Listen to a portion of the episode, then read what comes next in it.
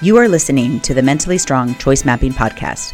I am Dr. B, a doctoral prepared psychiatric mental health nurse practitioner with over 20 years of clinical experience. However, my real expertise comes from having experienced unimaginable hardship. As a result, I created choice mapping, a cognitive behavioral approach. Listen and learn how choice mapping makes you mentally stronger. Hi, I'm Dr. B, psychiatric nurse practitioner with over 20 years clinical experience.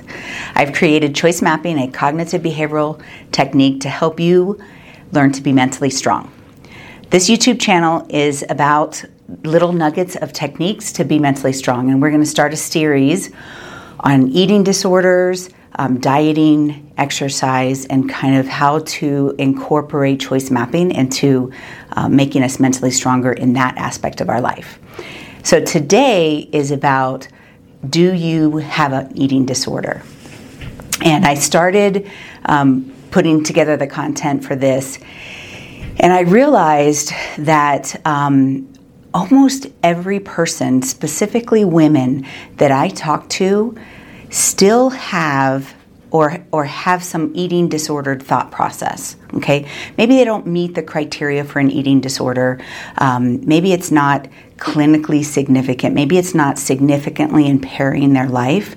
But if you look at the DSM criteria for unspecified eating disorder, it talks about impairment in social or occupational function, maybe having some restrictive eating or some binge eating. And a lot of people I talk to, including myself, do not have a good relationship with food, right? I'm either on a diet or I'm saying forget it, right? Or I'm either going through this process of trying to lose weight or I'm not. And that's kind of that all or nothing thinking. And so I want to challenge us to really look at, do we have an eating disorder? And I'm going to have specific videos on things like bulimia, anorexia, orthorexia. Those you need to get treatment for. But I think we are all walking through this life with kind of eating disordered behavior and thought processes, and I want to challenge you in that. So I personally struggled with bulimia in my late teens, early 20s, and so proud of myself. I feel like, I overcame that. And so I would even talk about, healing from eating disorder and kind of talk about it in a very positive thing as something I overcame. And when I stopped to go over what I was going to talk about in this Do You Have an Eating Disorder video, I realized I still have a lot of disordered thinking. When I'm trying to lose weight, I restrict. I don't consume enough proper calories to do the exercise that I'm trying to do.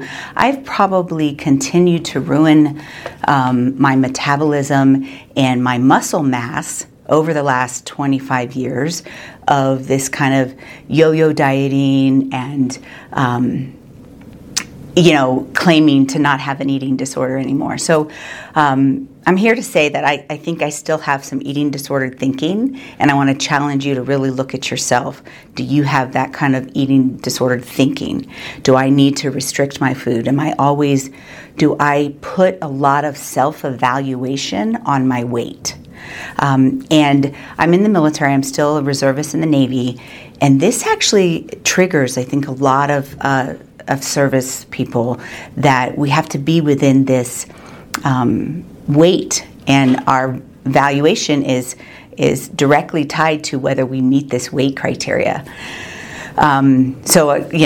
With COVID and stuff, we didn't have to weigh in this year, but I'm not looking forward to my next weigh-in, that I will be over that weight and have to be taped, and how embarrassing that is. But I remember third grade lining up in gym class and everyone having to be weighed, and you could see what people weighed, and I got over the 100-pound mark at that time. And ever since third grade, I have thought that I was fat. And we talk about, looking back, I wish I was as skinny as I was the first time I thought I was fat. Own that and try to change that. Wherever you are, try to love yourself.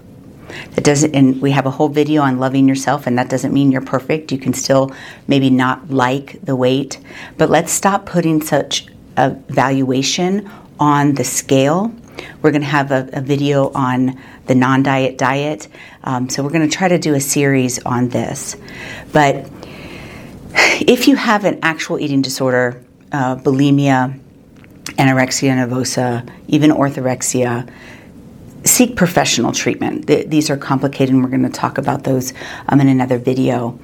But maybe you have eating disordered thinking or eating disordered behavior, and so you can still learn from this series.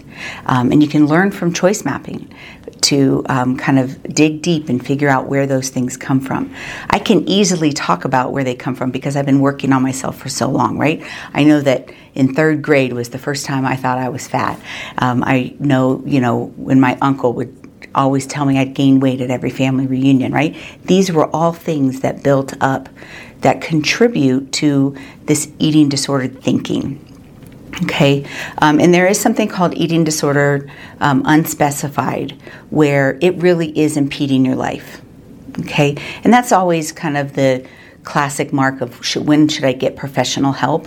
And when I say professional help, I'm not talking about a personal trainer who's going to tell you need to lose weight and those kinds of things. I'm talking about mentally and emotionally. Let's get a hold of our brain and organize our brain and get control of the way that we think, the way that we think about ourselves, and the way that we think about food and eating. So there's some serious eating disorders, but then there's eating disorder unspecified, which means that you still have, or you have this eating disordered thinking or eating disordered behavior that is not healthy for you. And so I encourage you to continue to watch this series and learn about eating disorders and how to change our thinking, because when we change our thinking, our behavior will eventually follow. Okay? I do believe that we are all mentally strong. Thank you for listening.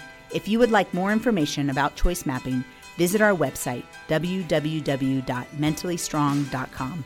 And remember, choice mapping makes you mentally stronger.